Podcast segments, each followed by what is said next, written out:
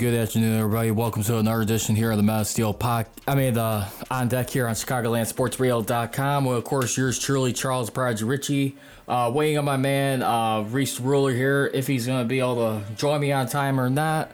Uh, if so, he'll probably join me a little bit later on. But we got a lot of good stuff to get into uh, today, the goodie bag. As far as uh, beginning with the N B A right now, if everyone heard the biggest news yesterday that was announced, that was trending throughout uh, the Chicago Bulls, uh, reported by many uh, media outlets, including N B C S uh, contributor, also uh, Casey Johnson right there. Arturas uh, Karnisovas made the decision to move on from Jim Boylan. Jim Boylan is out. We will not have to worry about seeing him uh, this season go through uh, the schedule right now, waiting to see if they're going to be having any type of uh, season at all uh, with Boylan as their man. There's been many frustrations amongst uh, players over the last few years. Obviously, he's been not the guy that people, that players enjoy warming up to. But the bottom line is right now, Uh, Arturas Karnisovas, you're kind of to figure out what kind of a feel he was going to bring to this team. Uh, definitely, I think, aggressive so far. I mean, from my estimation. And I think he's going to make some good moves for this franchise. And I, I really do believe, too, because uh, one of the main things, too, I mean, when we're, like, looking at this decision going into it, don't forget Michael Reinsdorf, who's actually pretty much kind of taking over for Jerry Reinsdorf. His dad, I mean, he has, like, advised for Boylan to get familiar with Arturas. And, of course, Mark Eversley, the new G M as well. And to kind of get to know them and for them to try and build a relationship right there. But he did warn them at the end of the day that either way they look at it, that it was going to be his decision as far as if he was going to be sticking around or not or being any part of this team's plans. I mean, we got the answer right now. And for a team right there who, by the way, who will be going into their fifty-fifth uh, season as a uh, franchise, I mean, at the same time, too, you got to believe right now he wants to bring in, like, his own people, his own crew. And I think maybe this is a way to, excuse me there, folks, when you look at, I mean, he wants to build the image in his own team, build his own image in this team, which I highly respect a lot. And I think Arturas right now, I mean, a lot of people, when we look at his pedigree, has a lot more of their international resume right there. And you think about, like, what they've been able to do as far as everything, I mean, as a franchise. I mean, there's been a lot of people who have been unsatisfied with the way things have been running the last few years. I mean, you're still having a crowd attendance in games, I mean, believe it or not. I mean, people are going to still be coming down there. But at the same time, too, how much more do people get tired of the fact uh, seeing this organization, the way things are run, as being more ran as a business uh, type organization? I mean, which uh, Reinsdorf uh, Senior, Jerry Reinsdorf, I mean, who's been... Honestly, it just, you kind of start to wonder, too, when you look back at, like, the Last Dance documentary with the Chicago Bulls right there, and you look at, like, what they've been able to build up, or it's through, like, drafting Jordan. Don't forget, Jordan was not part of Reinsdorf's draft at the end of the day when he took uh, office, I mean, at that time. I mean, this was a time uh, right here, I mean, when you look at over the years, made the playoffs every year, went six for six in the N B A Finals, which was two three-peats. But at the end of the day, too, I mean, Reinsdorf, I mean, who's definitely kind of like uh, influencing uh, Jerry Krause, if you will, along the way, who had to do a lot of the dirty work as far as trying to get things on the road with this team. I mean, this has been a time right now where y- you look at it and you see a lot where the dysfunction lies at over the years, where it's just trying to, like, get along with the staff. I mean, just trying to not have a situation what happened to Larry Bird and Kevin McHale's Boston Celtics back in the nineties. I mean, Jerry Reinsdorf was one of the guys who pointed to that and said, we did not want to be a franchise like the Boston Celtics, how their run eventually came to an end and their demise.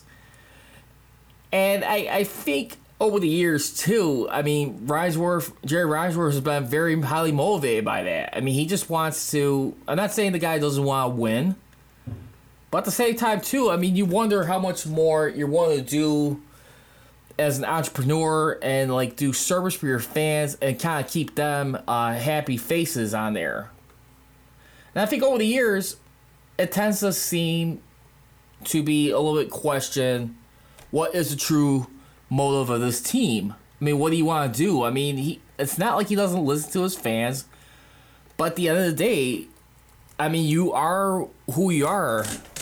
No escaping it. I mean, you still have a real good coach in Tom Thibodeau about a decade ago, which only lasted for five seasons.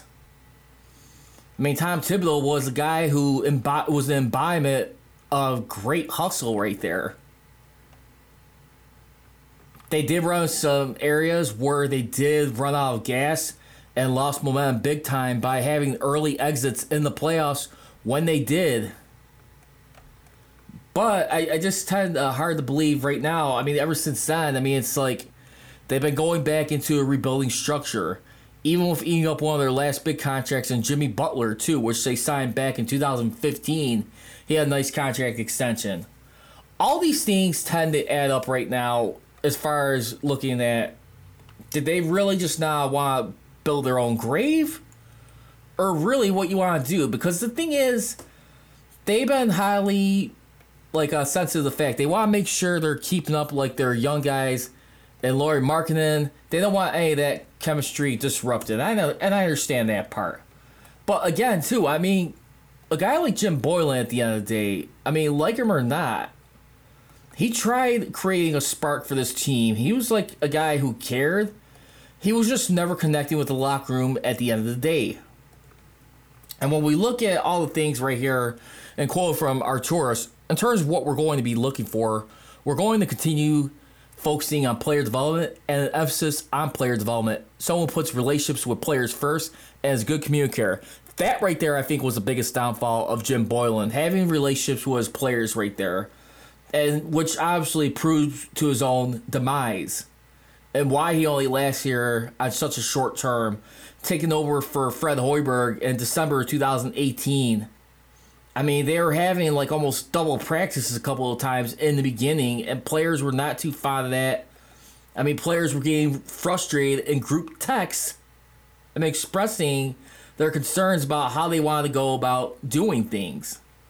And at the end of the day, I mean, you see how it's all came out and where they're leading to right now. And if, if I'm a Bulls fan right now, I mean, players, you got what you want, but I mean, what kind of message are you really trying to send if you're going to really be uh, contenders, playoff contenders, yet alone, I mean, for the foreseeable future? But at the same time, what I want to see is some accountability stored. I mean, it's one thing to, like, uh, cater to the players, make sure they're in a happy spot, but you also got to make sure you're pulling your weight and doing what's best for the sake of the franchise, and now that for your fans, your paying customer who's cheering you on. I, I think because the, the N B A is definitely one of those flexible leagues. I just don't feel like you want to like set a bad precedent here, and where you're not going to have any kind of like discipline. You gotta like uh, start find a way to have these guys grow up on this team. I mean, when you look at where it's like a Wendell Carter. I mean, anyone else on this Bulls team, when we try and figure out what's been uh, happening here. I mean, I mean, you also look at guys like Thaddeus Young right here. He was a nice, solid veteran that came in recently. Uh, Ryan Archie Diacono. I mean, then you also had some guys here, I mean, I mean, which are from the G League, from the Windy City Bulls, uh, Cristiano Felicio, and much, and much more. So again, we're just getting started here on this on deck here on Chicagoland Sports Real dot com. If you guys want to feel free and share us your thoughts, please join us here on the Chicagoland Sports Radio dot com Facebook page. And you can definitely follow me on social media. You can follow me on Twitter and Instagram at ProdigyRichey. And then for the Man of Steel podcast, which I host on Mondays and Wednesdays, at Mad Steel C G R on Twitter and at Mad Steel Nation on Instagram right now. Uh, looks like we're going to be without Reese uh, for quite a while here, but get ready to hang in here. We'll continue a little bit more of this Bulls talk when we get back out of this first commercial break. And then from there, N B A playoffs, as we're getting ready to the conclusion of the regular season of the bubble format right now. Right now, it is one playoff spot up for grabs between the Trail Blazers, who've been smoking hot, and the Memphis Grizzlies. Who's, uh, will the Blazers close deal with Dame Lillard? Will it be Dame time against LeBron James and Anthony Davis? You'll find out. Listen on deck and watching here on Chicagoland Sports Radio dot com with me, Charles Richey, on C S R.